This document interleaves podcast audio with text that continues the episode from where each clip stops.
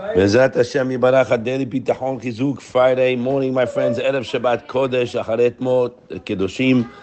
Just came from Avar. I'm sure I'll share with you. We've been speaking this week a lot about the Machshava. Right, a person is where his thoughts are, and a person who's a Baal Bitachon has minuchat nefesh in any situation because he knows that Kadosh Baruch Hu is in full control. He knows that no human can hurt me or help me. Right, as we have the uh, parasha this week, Kedoshim to you. Ki Hashem says, Ki Kadosh Ani, because I'm holy, and it says also right after, Hafta Recha Kamocha.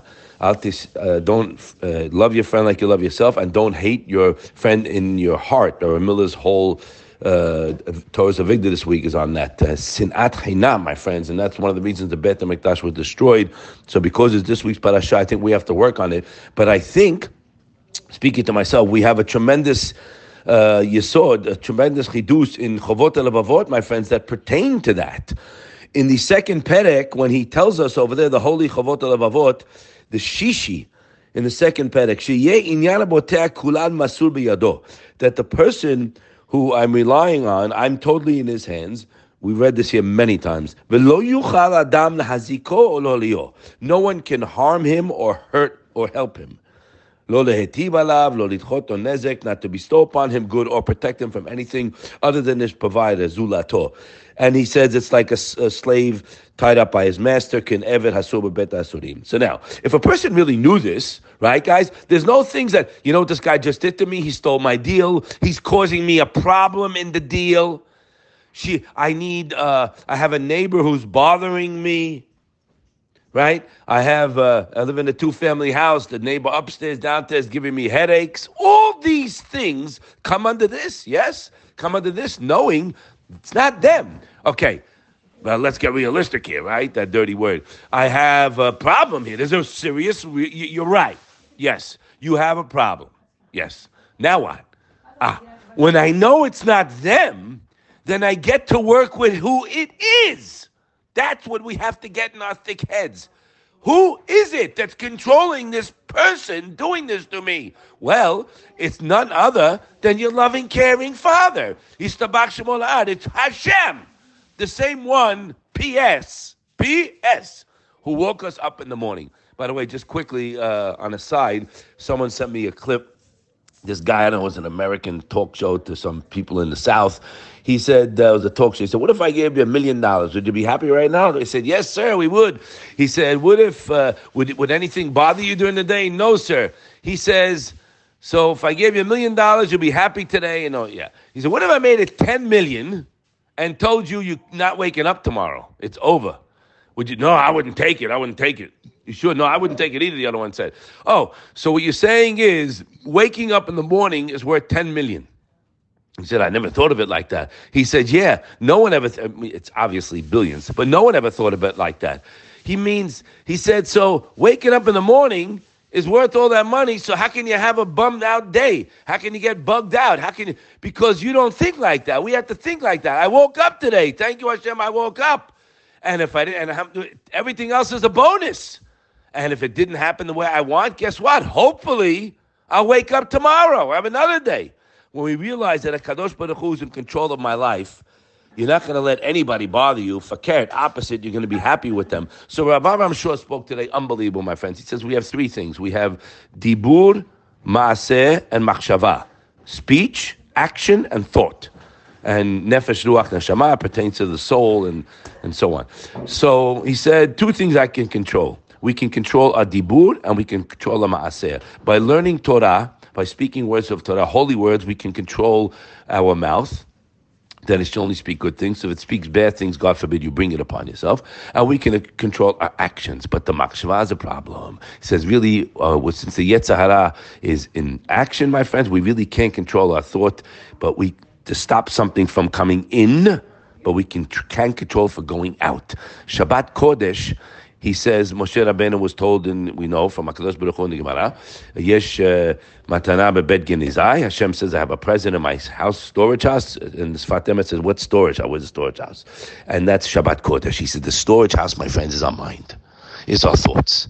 Shabbat Kodesh, you have a matana from Hashem. Shabbat, on that day, you can control your thoughts to a level that's much more during the week. And that's the day we have to work on controlling our thoughts with bitachon and emunah, etc., to know that there's somebody who's running the show. So to have happiness, my friends, is dependent on our machshavot, right? We read here many times, Adam nimsa efod hamachshavot shelo. You are where your thoughts are. And I think... Um, most of us here uh, pass our teenage years, and we know that uh, material assets will not eradicate garbage thoughts. Okay? Rav Simcha says he compares a person's mind to a garbage pail.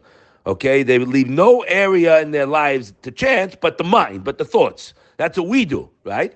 He says much junk and waste and small amount of edible materials. So whatever rubbish happens to come into our minds and occupies a place, you know, where there's serious thoughts there should be, we have an obligation, my friends, to get rid of it. And Hashem will help us, obviously. When you try to do something and come over, overcome the Yetzer, Hashem will help. So happiness is dependent on that machshava. As in Kohelet, it says, a person who uh, is reliant on Hashem and has happy thoughts, he lives a life of mishteh and, and simha. He's constantly happy his entire life, no matter what happens to him. This person with a good attitude of life is it's like a constant party and he's full of happiness and joy, and he doesn't need special situation to supply him with happiness. Doesn't mean like if we have an extra simcha, right, guys? We have an extra boost in happiness. Doesn't mean that. It's good. He grows constantly from each experience. I'm just translating it from and from each person with whom he comes in contact. Mastering this attitude is a lot of work. It's avodah, but it's a good investment, my friends. And we create the world we live in. Hakadosh Baruch Hu set the stage. We create it where in the machshava. So we have the ability to control our thoughts. We spoke about this a couple of days. Yesterday, I don't remember anymore. But we spoke about it this week that we have the obligation to control my thoughts. And when a person knows that Hakadosh Baruch Hu has provided him or her with all the necessities throughout their life, but also bestowed upon us an abundance of extra goodies, you can surely be confident Hashem will continue to shower those goodies on us. Now, remember, someone called me up, uh, a very hard situation, many children in the home, young children, and they're in a two family house, and uh, the neighbors downstairs that don't ask. It's a nightmare, they can't talk. So, what does a person like that do? A person like that gets in a room alone and goes to his best friend. I don't know who your best friend is, right? Yeah? Malach, who's your best friend? I go to my best friend. My best friend is Yishtabach Shemolahad. Hashem is my best friend. And guess what? He anytime I go, he takes care of what I need. Sometimes he makes me wait. He wants a conversation, he doesn't want to just see me and let me go. He takes care of everything. And he loves me more than my mother. I got a best friend who's unreal. Let me introduce you to him. Buddy, you just I think you met him this morning in shul. You know, I don't know if you the guy pulled out the cell phone, you understand, uh, Oseh Shalom, and, you know, Toka De Dibur, he had the garbage in his hand. If we only knew how much Hashem loves us, and that's what we're doing here, my friends. We're learning Shara and He's teaching us the holy Chovos HaLevavos, how much Hashem loves us. He is there for me. He's ready to answer all my requests. It's black on white. The problem is us. People have questions, up to up questions to the moon, a tsunami of questions. Well, if you read and learn, you won't have questions. We have work, no question about that. And when I know that Hashem loves me, and we're going to read the Tehillim 91, Yoshev B'seter Elyon, Betzel Shaddai Yitlonan, a person resides under Hashem's direct protection, the shadow of the all-powerful.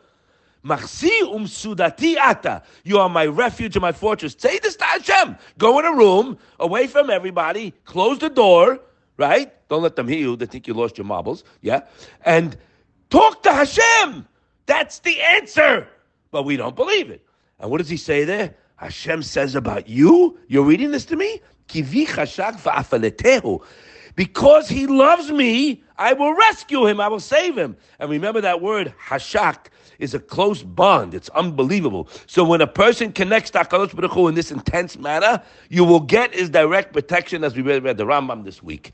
Let's go over these concepts, concepts my friends. It's B'schut Rabin. We have tremendous siyata d'shmaya. I beg of all of you to try it, work it. Well, it's not going to happen tonight. It's not going to happen overnight. Little by little, you'll be able to be happy. Nothing will bother you. You'll have whatever you need in life because you're going to go to the one who wants to give it to you. You don't believe it yet. That's the work. We should to see Hashem's chesed one day at a time and sing His praises. I will give thanks to you and speak of your wonders. Have a wonderful Shabbat.